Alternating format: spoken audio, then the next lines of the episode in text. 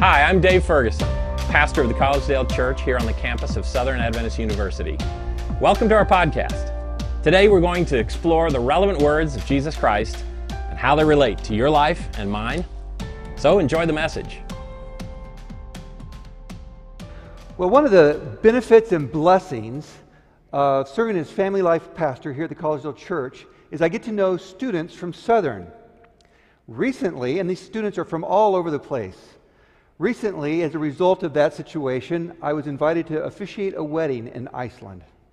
It was a wonderful perk of serving here at the Collegedale Church. I thought I'd show you a couple pictures to get started from, from this trip. It was just this last May. If you can go ahead and roll those pictures. Let's go ahead and show a few. This was my favorite section of the drive. It was the East Fjords. It was incredibly beautiful.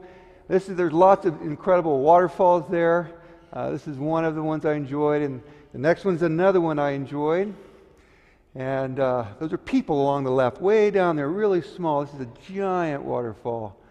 And uh, see, this is the church where the wedding was held. It's a very popular tourist attraction there in Reykjavik. And this is the actual wedding service inside uh, going on there. It was a beautiful wedding, lots of fun. And then I thought I'd show you a picture of where the reception was held. I don't know how well you can see that, but it's a sod building. It's an old Viking lodge. And uh, it was really, really unique. It was, uh, there's a Viking carved into the door. And uh, I'll show you one picture on the inside there. There's the interior of it. And this is the bride and groom. This is in front of the house that her grandma was born in there in uh, Iceland. It's a cave turned into a house. And the bri- uh, bride's name is Agnes, and the groom's name is Seth, both alumni from here at Southern. And it was fun. We arrived at, on Tuesday, the whole wedding party, and we went around touring the different sites together. But while we were here at the cave, this is now a tourist attraction where her grandma was born. It's a tourist attraction. Lots of people stop by to see it. It's been renovated to look like it was back then, uh, possibly. She told me this story while, while we were there. Her, her grandmother was born there, so it was her grandmother's parents, so it's her great grandparents. One day they heard that the king was coming to town. Now, this time, the king of Denmark ruled over Iceland, so it was the king from Denmark. And they were so excited. They wanted to see the king. He was coming to town. So, I don't know how they made these decisions. They did not explain it to me, but the decision was that the husband would go into town to help make preparations for the king to come and the wife would stay at home. So they executed that plan. The husband went into town, and there was no town near that cave, so it must have been at least a five mile journey away. I Don't know if he had an Icelandic pony or if he hiked, but somehow or another he made his way into town, and with great excitement he helped the other people in town prepare for the king. But at the end of the day, he returned home sad and dejected, for he had not seen the king. But he met his wife there at their little humble home in the cave, and she was exuberant. For the, the king had visited their home. And she had served him a well known Icelandic treat. I can't pronounce the name of it, but it's kind of like Greek yogurt. And while I was there, I fell in love with it. It's very good. As did the king of Denmark. He loved it, and he went back to Denmark and made sure they imported it from Iceland. And I got to thinking about that story. And I got to thinking, how much of a metaphor is that for how people interact with Jesus Christ? Some people, with great exuberance, look to welcome him and never, never do, while others welcome him in. John 6 captures a story. This happened over and over again throughout Jesus' time here on earth. But John chapter 6 captures well such an experience where people are exuberant about him, but they miss the king. Let's take a peek at it. John chapter 6. It's a familiar passage familiar story. It starts off with Jesus feeding, miraculously feeding around 20,000 people. It's known as the feeding of the 5,000, but that was just the men. So there's probably at least 20,000 people there. And uh, after he miraculously fed everybody, people start talking. Hey, guess what? You know what? I bet this is probably that promised Messiah. And think about it. Think about how amazing it would be as if while we're in the middle of overtaking the Romans, he could just instantly prepare a meal for all of us. And so it says in the text that they decided they were going to force Jesus to become their king because they knew that that's what the Messiah was going to do. He was going to overthrow the Romans. So the passage says that, that Jesus dismissed his disciples because they were probably in the middle of it, trying to help get the crowd to make Jesus king. And then he also dismissed the crowd, and then he went up to the mountains to pray. Well, the, that night, he walked on the water, as it says there in the, in the, in the text, and surprised and scared his disciples, and ended up in Capernaum the next day in the synagogue. Well, the crowds figured out where he was there in the north, north shore of Galilee, and they all gathered in the synagogue there in Capernaum, eager for more food and to make him the king. Well, Jesus just confronted them straight out with a spiritual conversation. They're looking for physical food. He starts talking about a spiritual conversation. And there's this major conflict. And they're getting more and more agitated, and Jesus is speaking more and more direct. Spiritual truths, but they are totally missing it. And one of the saddest texts is there in verse 66 of John chapter 6, where it says, From this time, many of his disciples turned back and no longer followed him. They missed the king, though he was right before them in their very presence. As I started thinking about this, I, I wanted to know the question why? Why did these people miss the king? So I just started thinking about that question, and I've, I've made a few observations. See what you think. Observations number one is that the human heart naturally leads us away from Jesus and his kingdom of love rather than toward it. Romans 6 6 talks about that we must die to self. And it's talking about the old sinful nature. We must die to the sinful nature. And if we don't die to that sinful nature, then our, that natural sinful heart will lead us away from Jesus and his kingdom and not toward it. That's why it's so important that we don't go along with what Disney World champions for us this theme statement of follow your heart. It sounds so romantic, but it'll lead to destruction. Also, let's look at Proverbs 14, verse 12. There's another idea that Scripture uh, provides here that could play into why these people reacted the way they did to Jesus at this time in John chapter 6. So, Proverbs chapter 14, verse 12 says this There's a way that seems right to a man, but in the end, it leads to death. Is it possible that the sin woven into each of our hearts causes a blindness that we're not even aware of?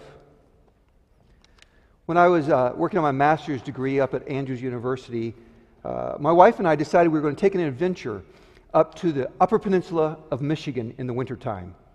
We thought it was a great idea. We were going to go there to go snow skiing. I don't remember the details of why it worked out this way, but we didn't get away very early. And by the time we got up to the uh, Upper Peninsula of Michigan, it was in the middle of the night, past midnight. I don't know what time it was, but I know I was extremely tired and I was having a very difficult time staying awake. In fact, we were driving along, and all of a sudden there's bump, bump, bump, bump, and it like almost woke me up. I was, my eyes were still open, but I was not really doing well. And uh, it was railroad tracks I had just run over. I, I didn't stop. I didn't do anything. I didn't even realize there were railroad tracks there. It jerked me back to a, attention, and, and I was like, oh, I'm glad there was not a train coming. And we kept on going. And then we turned left, and we start driving the very last, last section of the trip. And I don't know, it's somewhere between 2 o'clock, 3 o'clock in the morning and I was just really struggling to stay awake.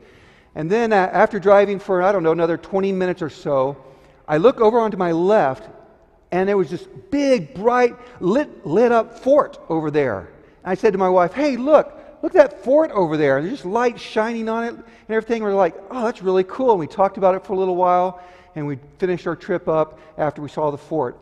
Well, we, we had our time uh, there having fun skiing at, at uh, that location there in the Upper Peninsula.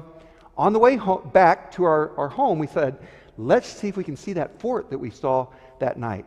So on the way back, we're looking, and now we're looking on the right side of the road, looking for that fort, looking, looking, looking. There's no fort there. All we found were some train tracks. And we're just thinking that maybe it was a train engine with the light shining of the train engine. And in our delirium of being so sleepy, that we had this whole conversation about a fort. So I'm thinking that perhaps that could give us just a little taste. Oh, by the way, we don't drive past midnight, midnight much anymore. We're just like some people can do it, it's just not us. But we're thinking that maybe that just gives us a little taste of, of how sin can cause blindness in our lives. We don't know what we're not seeing. We think it's true, we think what we're seeing is right, but it's not.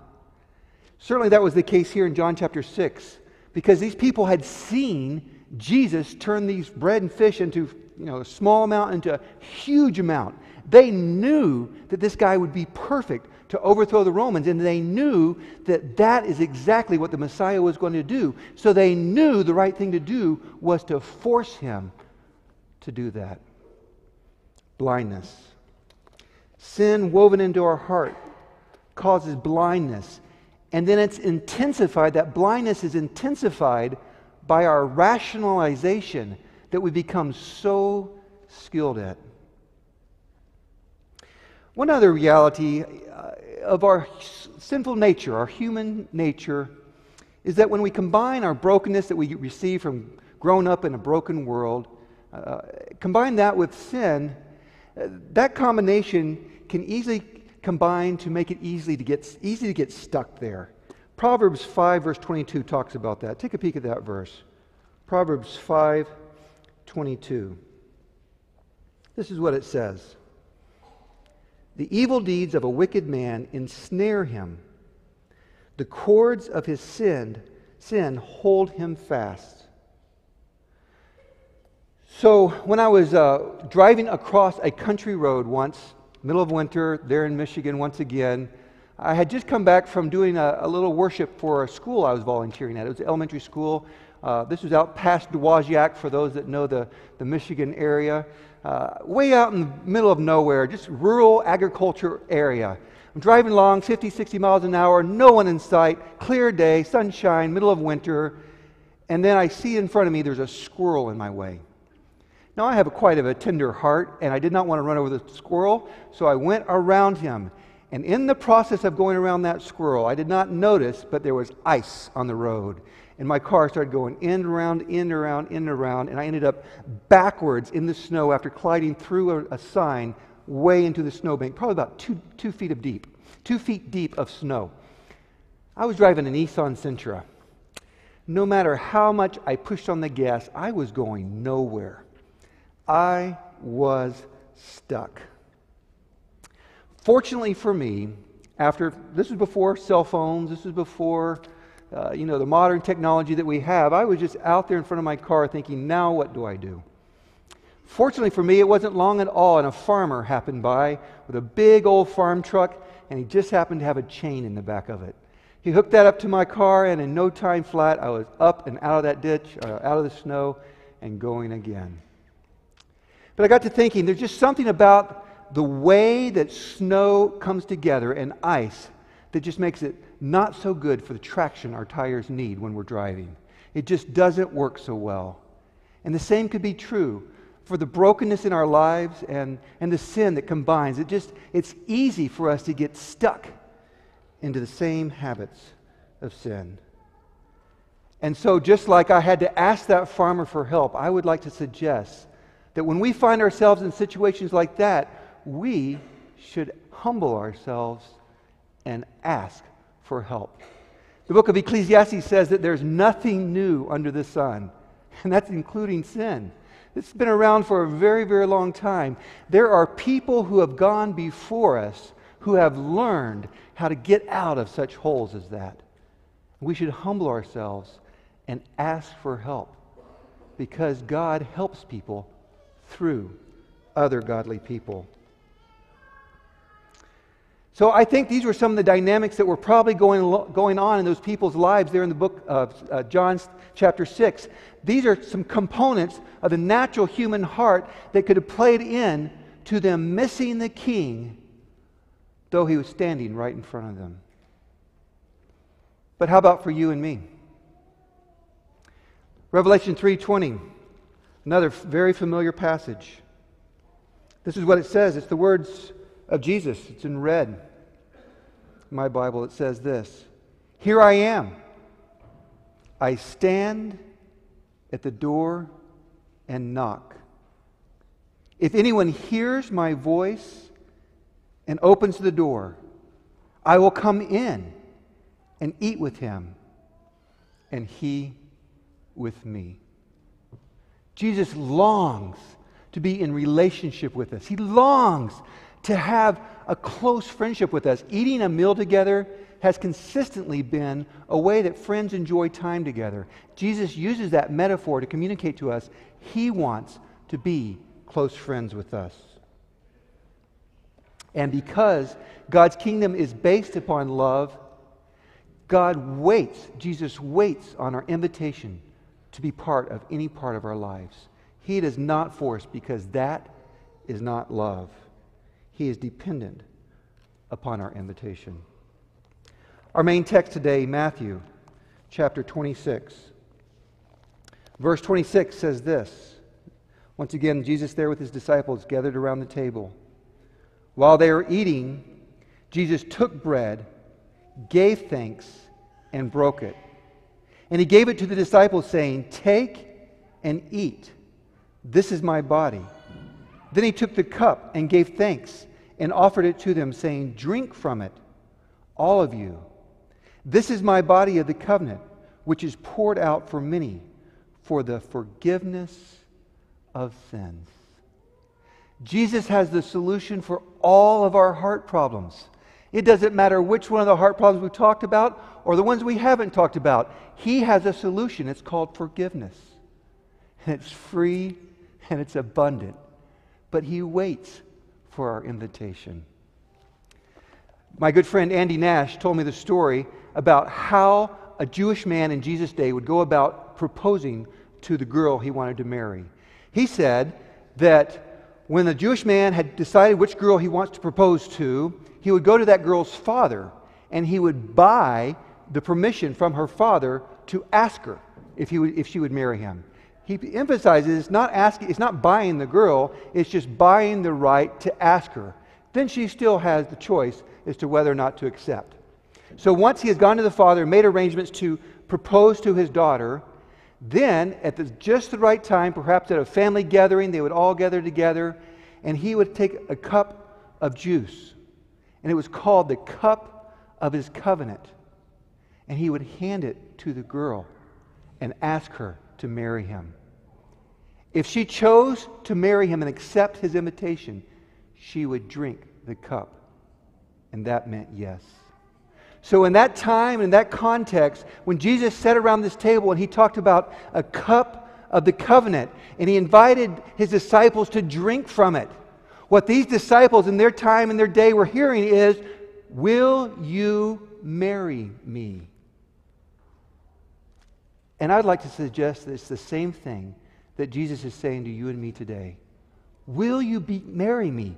Will you be in that close of a committed relationship to me so that I have all of you? I have your entire heart.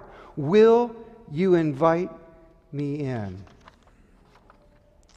Recently, unfortunately, very recently, our air conditioner broke in our home. I don't know if you've noticed, it's been hot and humid outside it happened to be hot and humid when our air conditioner broke. It broke on a, on a Wednesday night. We already had the house cooled down Wednesday night, no problem.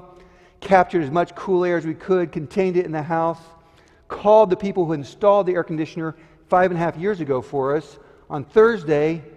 Thursday didn't work out. Friday didn't work out. Sabbath, we took a break from trying to get help. Now it's Sunday, and it's hot, and it's humid, and we're desperate. So we go through all the internet looking for somebody that'll come out on the weekend. We found somebody, brought him out.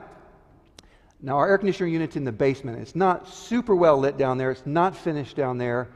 And within the first 30 seconds, he found the problem. There was water all in the tray below the air conditioner unit. I'm like, why didn't I see that? That's just right there. So he took his wet vac, vacuumed all the water out, and instantly our air, conditioner started running again because there's an automatic switch down there that turns off the air conditioner when the water level starts coming up in that tray to prevent from flooding the whole house. So he vacuumed it out, offered to do further research for us. We said, no, thank you. We'll invite the guys out that installed it for us tomorrow.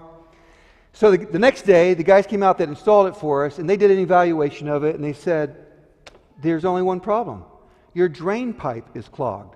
The, the pipe that drains all the condensation that's uh, drawn out of the air, it's clogged. That's the only problem. You clean out the drain pipe, which they did for us, and you're good to go. Five and a half years, I had never touched that drain pipe. In my other house, I had, I had cleaned it regularly. But this house, I didn't know how to. There was a pump that pumped it all out. I didn't, I didn't know how to do I didn't know I was supposed to. It got clogged and it shut down the whole unit, and we all suffered as a result.